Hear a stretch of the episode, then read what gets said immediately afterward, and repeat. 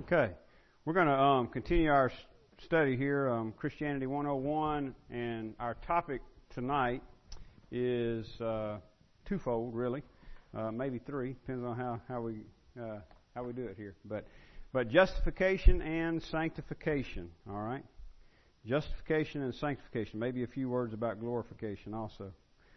We'll see how it goes. Um, I want to start. If you would turn to Romans chapter eight.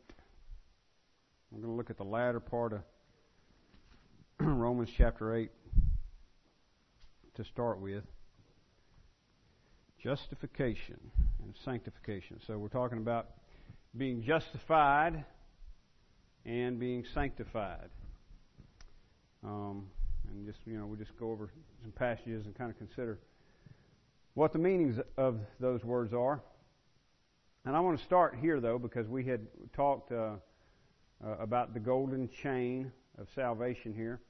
Um, so let's go back to um, Romans 8:28. Romans 8:28, and some of these things here we've already discussed, and uh, but I wanted to uh, again come back here just to kick us off. Romans 8:28, and we know that for those who love God, all things work together for good, for those who are called according to His purpose. For those whom he foreknew, he also predestined to be conformed to the image of his Son, in order that he might be the firstborn among many brothers. And those whom he predestined, he also called, and those whom he called, he also justified, and those whom he justified, he also glorified. So we talked um, last week about um, predestination, and we talk about the, the calling that, that Paul uh, mentions here. Um, and uh, specifically in verse in verse 29 is where he lays out what's what is come to be called the golden chain, and uh, it's called that because you've got you've got several um, truths mentioned here that have to do with uh, the order of salvation. Um, that are like links in a chain. You know, they're, they're connected. In fact, I think the way that Paul is, uh, has uh, laid them out here um, under the direction of the Holy Spirit, I think is uh, is the chronological order, if you will, or the logical order. Um, so here here it is in verse 29. For those whom he foreknew, he also predestined. So again, we talked about that previously, but uh, God knew knew us before the foundation of the world. Um, he, he chose us, Paul says in Ephesians, before the foundation of the world. So those whom he foreknew, he predestined. So the idea again there is that he had uh, intimate knowledge of us or, or bestowed his love upon us beforehand. That is, before we were, before the world was. And he marked us out, predetermined, pre, predestined um, those whom he um, whom he foreknew, to be conformed to the image of his son. So, so the first, so, so here are some of the links in the, the chain here: foreknew, predestined, conformed, um, and then he goes on. In order that he might be the firstborn among many brothers, and those whom he predestined, he also called. So you, so you've got um, foreknew, predestined, called. Um, and we we've talked about that. Um, just the the effective calling that is God in in time He calls us to Himself, um, and uh, brings us to salvation through faith in Christ. So those whom He predestined, He called. That's another link. And those whom He called, He also justified. Another link in the chain. And those whom He justified, He also glorified. The final link in the chain. So it starts with being foreknown. Those whom he foreknew, he predestined. Those whom he predestined, he called. Those whom he called, he justified. Those whom he justified, he glorified. And there's the, the golden chain of salvation, the order of salvation. Um, and that's the um, that's true of every believer.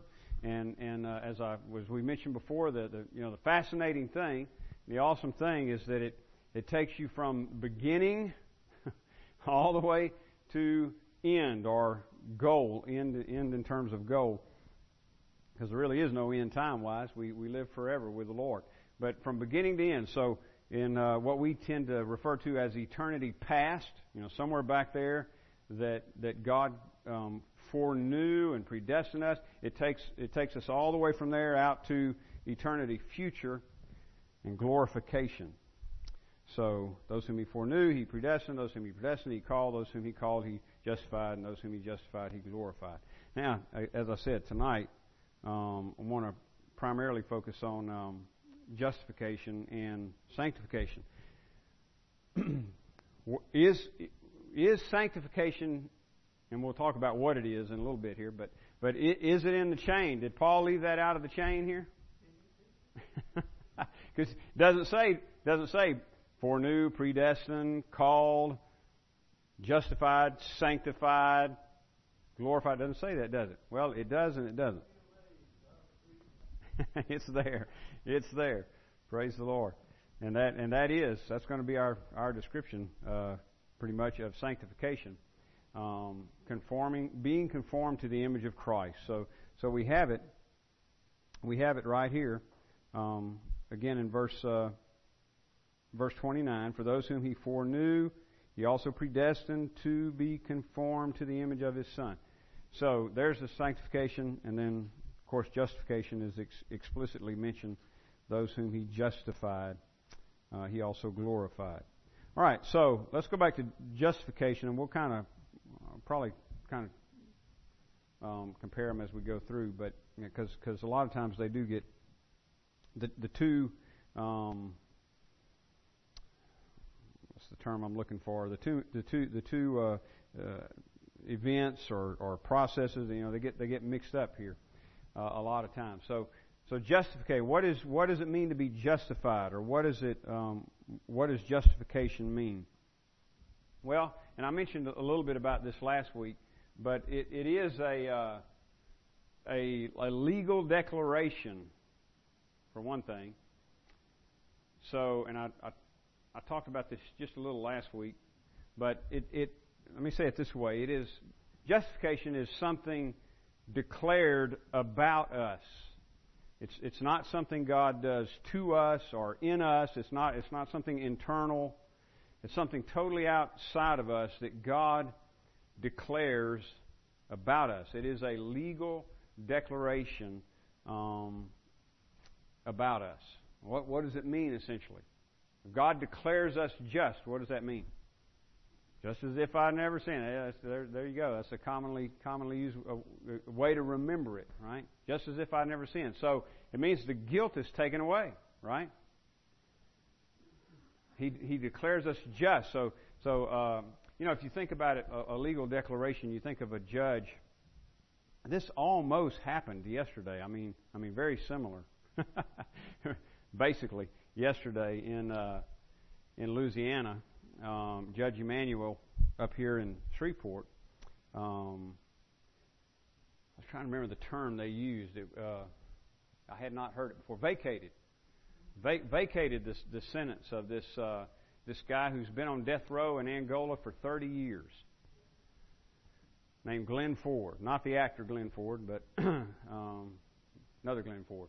But he was accused of committing a murder in 1983 and convicted. And convicted and he's been on death row in, in Angola State Prison all these years, and and uh, some new. Uh, it's hard to imagine what could come up, but some apparently some new information or evidence surfaced, and so yesterday Judge Emanuel up here in, in Shreveport um, vacated the sentence, and so and he was turned loose immediately, and they let him go yesterday afternoon after 30 years of incarceration. Amazing. So I mean that's you know just similar. It's almost like you know, the judge saying, not guilty. So then what happens? Well, they had to turn him loose because before he was convicted, which which meant condemned. You know, he was he was he was guilty supposedly, even on death row. It's a good thing they didn't. Uh, in this case, they didn't kill him. A lot of times we talk about the uh, the the wheels of uh, justice turning slowly. Well, if he's innocent, certainly a good thing it turns slowly, right? Um, but uh, the judge says, you know, we, we don't have, you know, the evidence is, is, is uh, where there is evidence now that, that, that shows that he's innocent. So, so he's declared, essentially, uh, innocent, or in this case, you know, they, they just don't have sufficient. Um, uh, they're looking. It's, it's an odd thing, but they're looking backwards. They don't have the, the, the evidence, obviously, to uphold the conviction. So they turn him loose. Well, that's that's just again similar. But when God says not guilty, that means just what it sounds like. The guilt is taken away, so penalty is removed, and um, boy, this is a glorious thing. But then we're treated as someone, just as if I'd never sinned. So we're treated as someone who's not guilty of ever having sinned against God. It's an amazing thing. So justification is uh, is that it is that legal declaration, um, God declaring us not guilty. And you know, part of when when I was this is kind of a side note here, but I think uh, this is you know important. Guilt guilt is real. You know, I I just and of course I knew this was out there. I mean, it's a big thing in our day in in psychology that um, to downplay it and say that it's not even not just downplay it, but to say that it's not even real. It's just a social construct. You know, in other words, if you feel guilty, um, there's something to blame for that, that, that other than you. I mean, somebody made you, somebody did something to you, made you feel guilty, or somebody filled you full of uh, um, ideas that uh, made you think you were doing something wrong or whatever. And so, so what?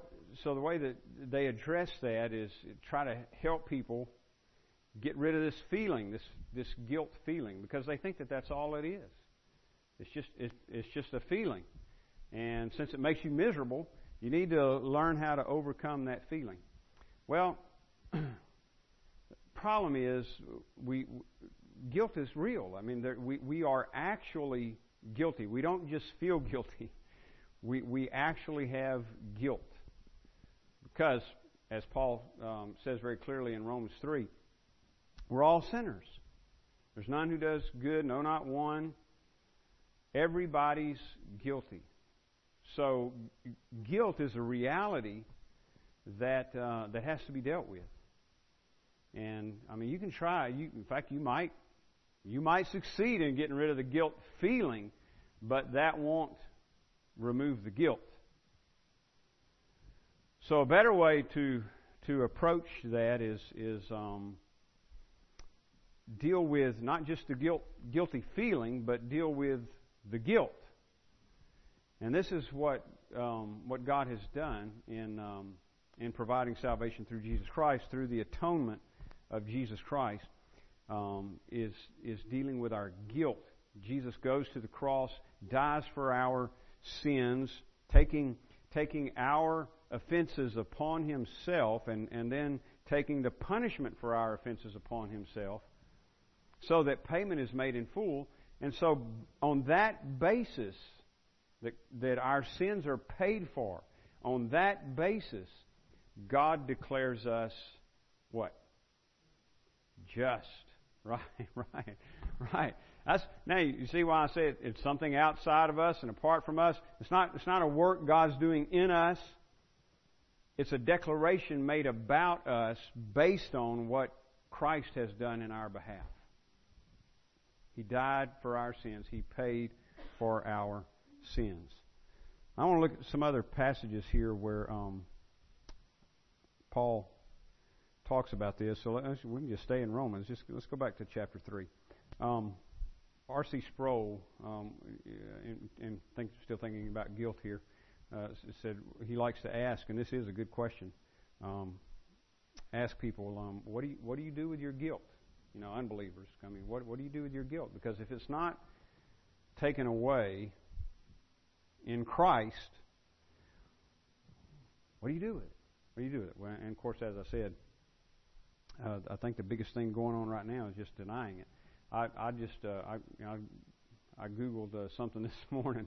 Uh, boy, I mean, stuff came up, uh, and that's what it was all about. You know, is that guilt is just a, uh, just a feeling that you got to that you got to get rid of, you got to overcome.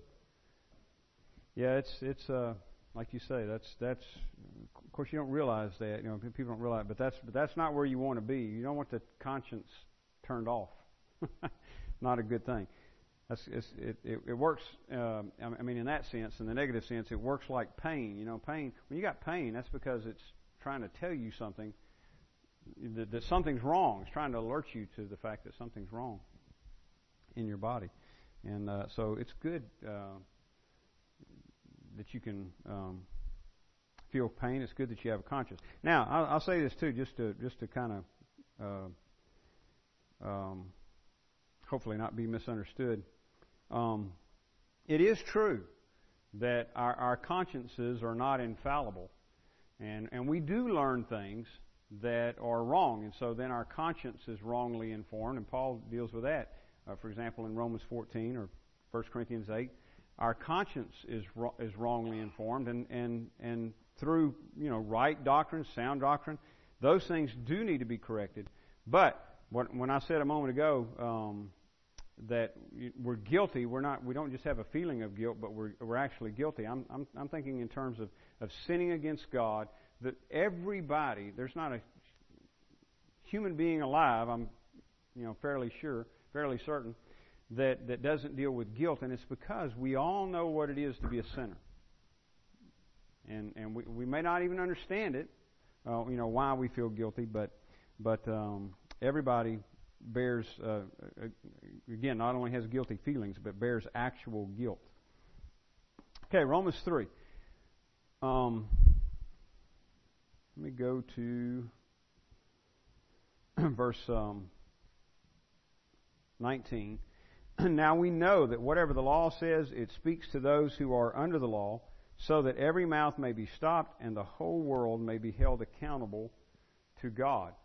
For by works of the law, no human being will be justified in his sight. Now, that's really um, what the, Paul is laying out here.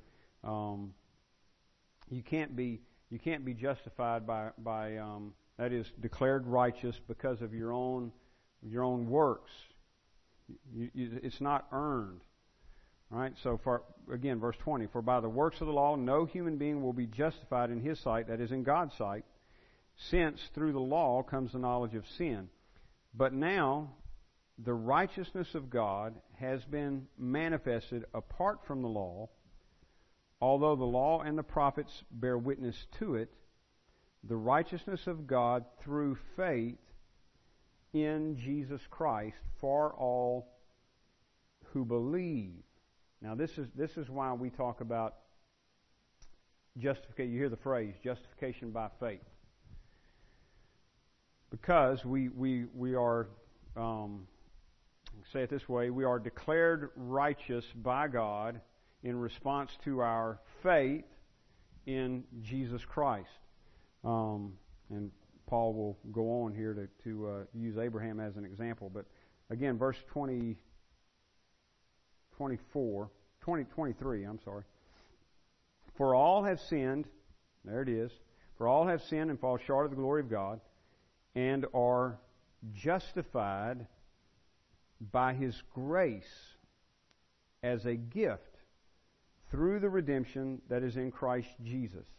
All right, so every one of us are sinners, and yet, uh, Paul says here, we're justified by, by God's grace as a gift through the redemption that is in Christ Jesus. So, so again, it's a it's a declaration about us because here he's talking about all he's talking about sinners, right? Everybody has sinned,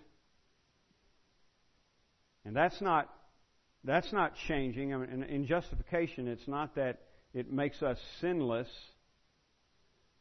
but it is it is a declaration that we are sinless, we are not guilty. And how can that be how can that be right? How could God do that? Because again, it's based upon the righteousness of Christ. The righteousness of God through faith in Jesus Christ for all um, who believe. Again, verse 24. Let's read down a couple more here. and are ju- we're justified by His grace as a gift through the redemption that is in Christ Jesus, whom God put forward as a propitiation. Everybody remember what that means? We talked about that a few weeks ago. It's the idea of bearing away, uh, taking away our sin and bearing the punishment. So Jesus was put forward, God put him forward as a propitiation by his blood, that is through his death, to be received by faith.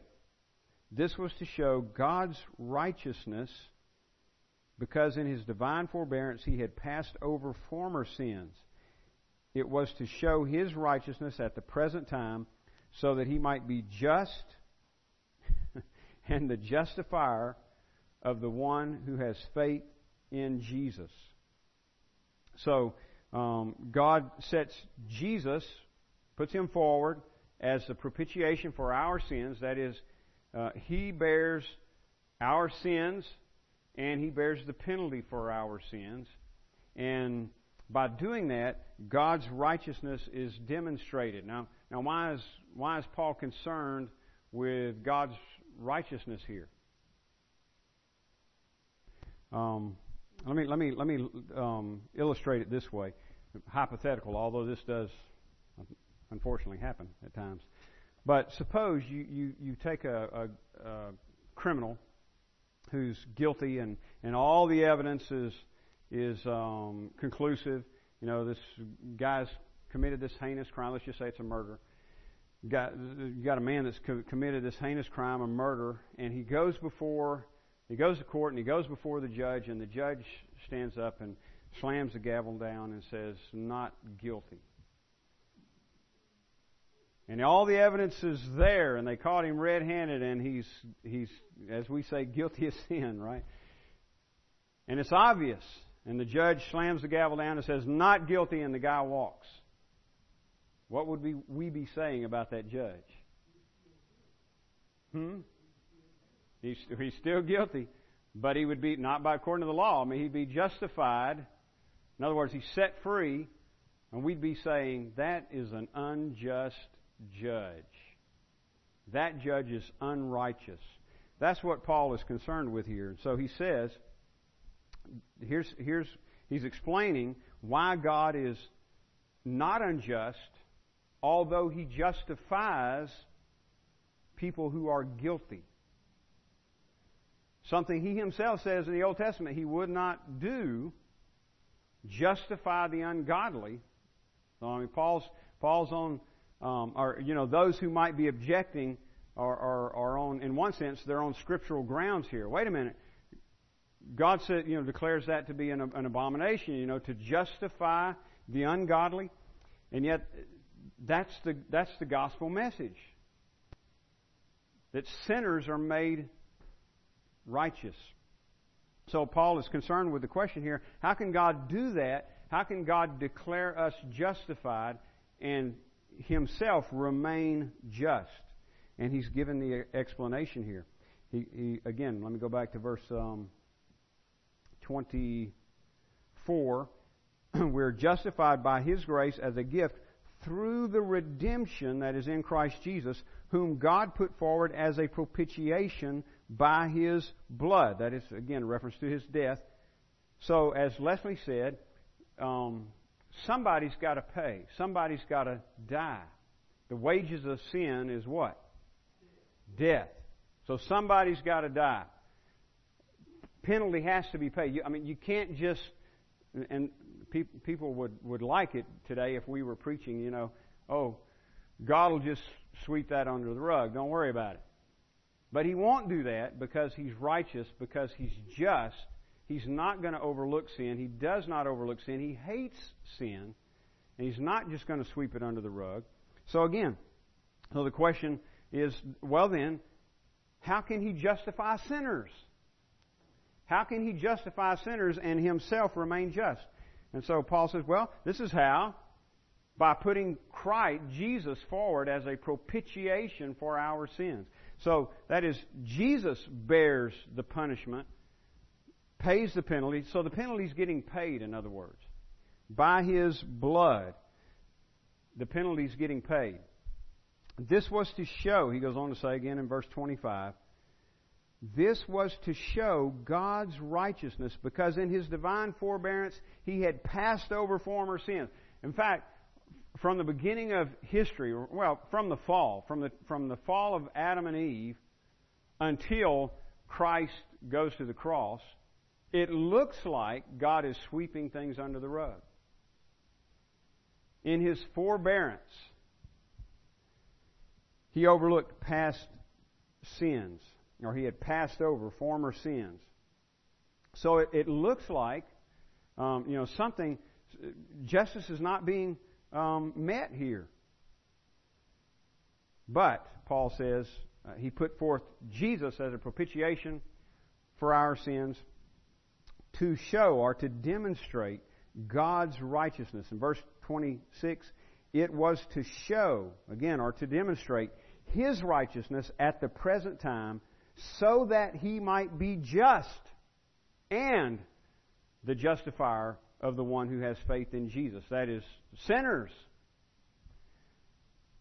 So, um, all, God's justice is demonstrated in the fact that the penalty for sin is met in full in the atoning work of Jesus Christ. All of the sins that, that you and I have committed, ever will commit, they're, they're, God's not winking at those. He's not overlooking them. He's not saying, in fact, to, to imply that um, diminishes what Jesus did at Calvary.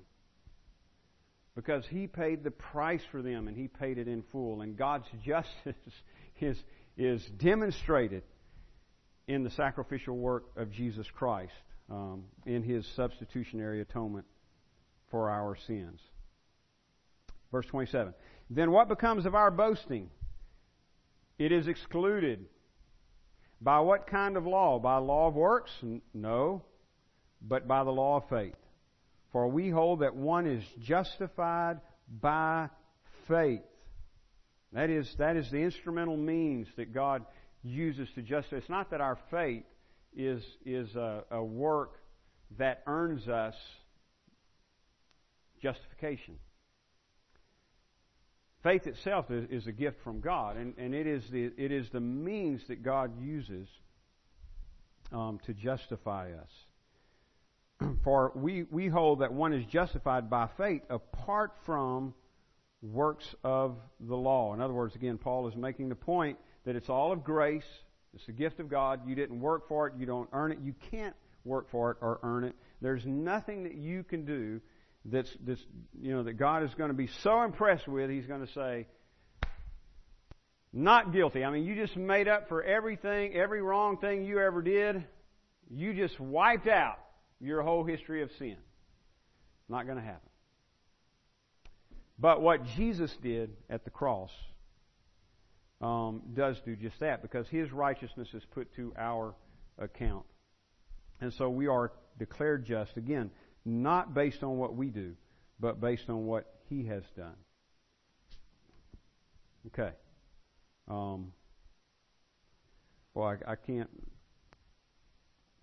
talk about this. We're looking at the, the words of David here. Let me let's go let's go into chapter four, and let, let me read down a few verses here. We're still talking about justification by faith. Paul is here in chapter four. What then shall we say was gained by Abraham, our forefather, according to the flesh?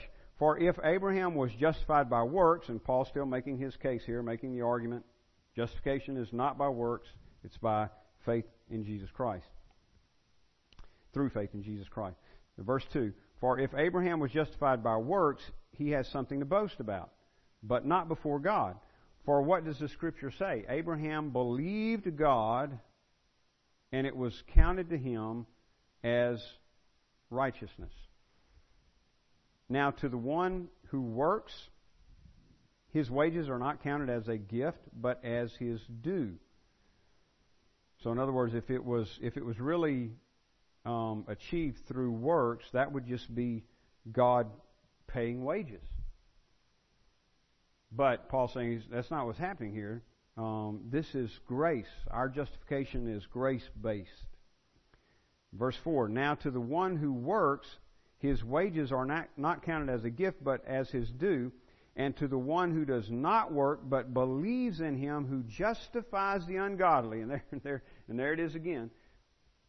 God justifies the ungodly.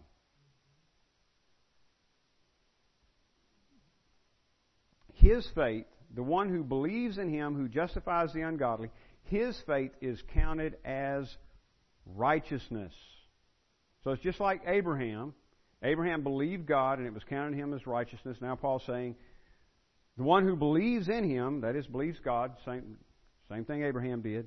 Um, the one who believes in him who justifies the ungodly, his faith is counted as righteousness. Now he switches to David as an example uh, in talking about these things. Verse 6 Just as David also speaks of the blessings of the one to whom God counts righteousness, uh, God counts righteousness apart from works. And here he's quoting David Blessed are those whose lawless deeds are forgiven and whose sins are covered. Blessed is the man against whom the Lord will not count his sin. So your your your see the sin is there, the guilt is there. It's not that we're less guilty, but it's not counted against us, those who are in Christ, because of what Christ has done in our behalf. And so we're declared just. You might say, well, wait a minute. Again, now, how can God declare us not guilty if we're in fact guilty? Because we are in fact guilty. But because the declaration, the justification, is, this is exactly what Paul's saying here, is not based on what we do or what we have done. It is based upon what Christ has done. So he declares us just based upon the payment that Christ has made for our sin. The penalty is paid in full. The debt is wiped out. Gone. Paid.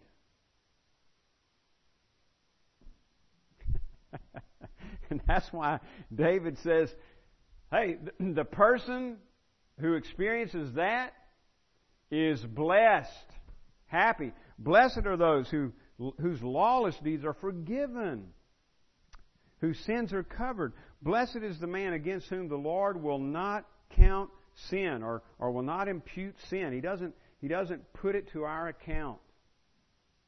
He doesn't count it against us. Isn't, isn't that good? Amen. That's, and that's justification. You're declared just before God, as Brother Attaway was saying. In right, you're declared in, to be in right standing with God because of what Jesus um, has done. Those whom he called, he also justified. Those whom he justified, he also glorified. What then shall we say to these things? Verse 31.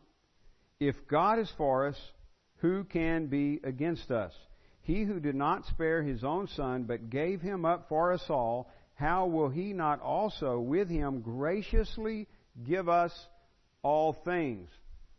Who shall bring any charge? Now here, here we are back to the uh, the legal part again. Who shall bring any charge against God's elect? That is God's chosen, like we've been talking about. It is God who justifies. See what Paul is saying? We are justified. It's a gift of God, Paul says, by His grace. We're justified through faith in Jesus Christ. Now, God does that. Paul's saying, Who's going to overturn that ruling? It's God that justifies, then who can condemn? Verse 33 Who shall bring any charge against God's elect? It is God who justifies. Who is to condemn? Christ Jesus is the one who died, more than that, who was raised, who is at the right hand of God, who indeed is interceding for us who shall separate us from the love of Christ? Shall tribulation, or distress, or persecution, or famine, or nakedness, or danger, or sword? As it is written, For your sake we are being killed all the day long. We are regarded as sheep to be slaughtered. No, in all thing, in all these things, we are more than conquerors through Him who loved us. So, we've been we've been declared just. A, a legal declaration has been made by God Himself justified based on what Jesus has done in our behalf. Now, Paul says, what do we say to these things? well, who can condemn us? If, if God did this, if God knew you before the foundation of the world, and predestined you to be adopted and to be conformed to the image of His Son. And in time, He called you to Himself, bringing you out of sin, out of darkness, into light, into His kingdom. And justified you. That is, He declared, based on what Jesus did, He declared you not guilty. And will ultimately glorify you. I mean, Paul's so sure of that, he puts it in the past tense there. Whom he justified, he also glorified because it's a done deal. Now, if God's done all that from start to finish, from, from foreknowledge in eternity past to glorification in eternity future, if God has done that, Paul is saying, then who can condemn you? Who can separate you from the love of God that is in Christ Jesus? And the answer is no one. No one. It's a gift of grace. Ma'am? That's right. That's right. Amen. N- not anything. In fact, verse 38 For I am sure, Paul says, that neither death, nor life, nor angels, nor rulers, nor things present, nor things to come, nor powers, nor height, nor depth, nor anything else in all creation will be able to separate us from the love of God in Christ Jesus our Lord. Because it, who can undo what God has done? So, justification is a big deal. When, when, God, when God declares us not guilty, that is irreversible. When God decrees something, done deal. Amen. Amen. Amen. Um, wow, there's more here. Any, any comments on that? Any any thoughts on that? I'm going to mention something on justification here, but I think we're probably going to do our discussion on it. Uh, you know, really talk about it next week because we're fast running out of time. But I, but I will say this, um, and this is one of the things I want us to keep, you know, in mind as as a distinction. Justification is is an instantaneous. It's an act of God, right? I mean, it's God declares us just in response to our faith, which, as I mentioned earlier, He, he gives us. Uh, God calls us to Himself. That's part of the part of uh, um, you know when He brings us to Himself, He grants faith, and and then we we believe on the Lord Jesus Christ, just like we just read about Abraham here. Abraham believed God, and it was accounted it was counted to him as righteousness. So we believe God. Uh, we come to faith in Christ, and it's counted to us as righteousness. So we're declared just that's, that's instantaneous. And also, as I mentioned earlier, um, I didn't leave myself much room up here, but it's so it, justification is instant, right? And also, it is um, totally. Uh, it, it, it is a declaration about us that is, is, or let me say it this way, something done totally apart from us. So it, it's, uh, it's outside and apart from us. All right? Just a couple of characteristics of justification. Because it's a, it's a legal declaration, not something God does in us or on us. Sanctification, on the other hand, is not instant. Usually, when we talk about, you know, sometimes it is used that way. Um, sometimes uh, the New Testament will talk about our, our being sanctified, and it, it, means just being set apart for God. But when we talk about sanctif- the, the process of sanctification, like we were or like we we're referring to tonight, being conformed to the image of Christ, that is a process. So here's where there's an important distinction between sanctification and justification. Um, justification is instant, instant legal declaration by God. Sanctification is a process. And it is not outside and apart from us, it is a work on the inside of us. God does it in us. It's, it's a work God is doing in us. One more distinction. I don't have time, uh, room to write it up here, but but uh, justification is totally God. Totally. It's a declaration he makes about us. Sanctification, we there we cooperate, right? Because God, um, just like we've been talking about with the Great Commission, Jesus says, "Go into all the world, make uh, make disciples." He says, "Go and make disciples of all nations, baptizing them in the name of the Father and of the Son and of the Holy Spirit, teaching them to observe all that I've commanded you." All right, that's that's sanctification. Living in obedience to Christ conforming on a, on a on an ongoing, continual basis, conform, learning by God's grace to conform, um, uh, to learning to obey Him and being conformed more and more to His um, to His will. So sanctification is a process, and it is it is a work that God is doing in us, and it's something that we cooperate in. We we obey, um, we learn to obey, and um, Justification, on the other hand, is instant, totally a work of God, um, and uh, and it's and it's done outside and apart from us. Those those are some important distinctions uh, to make. Permanent, yeah. And one reason it's important, you know, to make those, and, and uh, Ronnie's the only one I know of for sure here that has this background. But but in the in the Roman Catholic Church, they, they confound these two, and they make they make uh, justification a, a process. Um, so they, they they essentially confuse it with sanctification. That's um, so eh, long story, but at any rate, um, when when they speak of justification, they're they're talking about um, on the one hand they're talking about literally becoming righteous. Which we're not talking about. We're talking about being declared just based on Christ's righteousness. And then on the other hand, uh, as well, they speak of it as being a process. Now that's sanctification, not justification. Justification is done.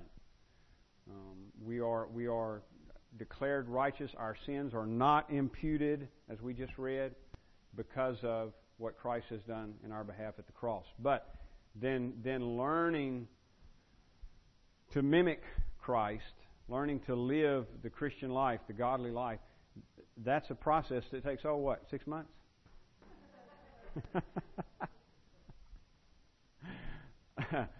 if you didn't get that joke, we're going to pray for you, okay? Come on. No, that's a lifelong process at Warner Race. That's a lifelong process, sanctification. So, you know, how, from the from the moment that you're born again until you die, you're, you're going through the process of sanctification. If you live five minutes as a Christian, or if you live a hundred years as a Christian, um, you will not complete the process of sanctification until we leave this world. So sanctification is a lifelong process. Justification is instant. Um, I think that's all we're going to have time for. Any other thoughts on that before we dismiss? Just let's just suppose, for example, we you know we talked about this before in other contexts, but let's just suppose that it was just our past sins that Jesus took care of. So let's let's just say at the point of regeneration, at the point that you're born again, all of your past sins are wiped out. and you're all, suddenly you're in a, a state of neutrality. All right. How long would that last? That's right. That's right.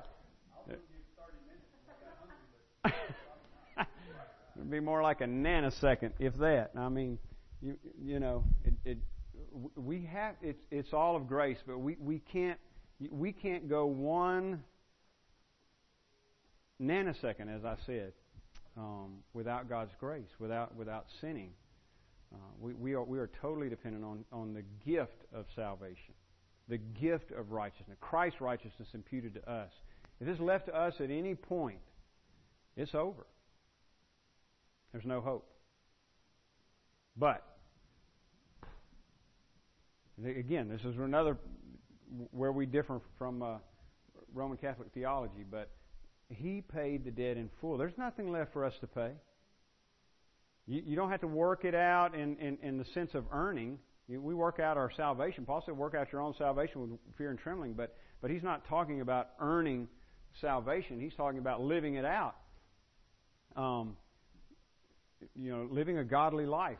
But th- there's nothing that we can add to what, what Jesus did. So I mean, you, you, you, there's no you don't there's no need to go to purgatory and suffer.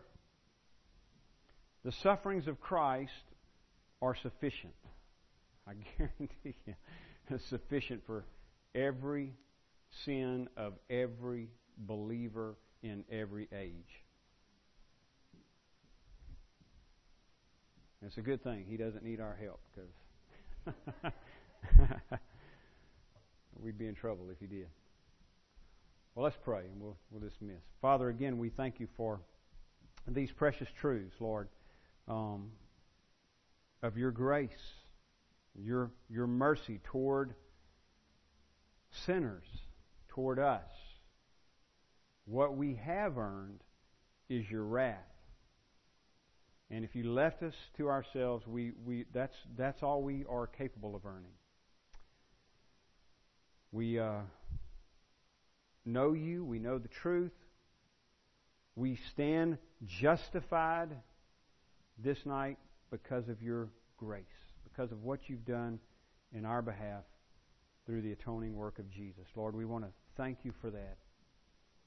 Lord, may we live out however long we have in this world, living to the praise of your glory, giving thanks to you. And we ask these things in Jesus' name. Amen.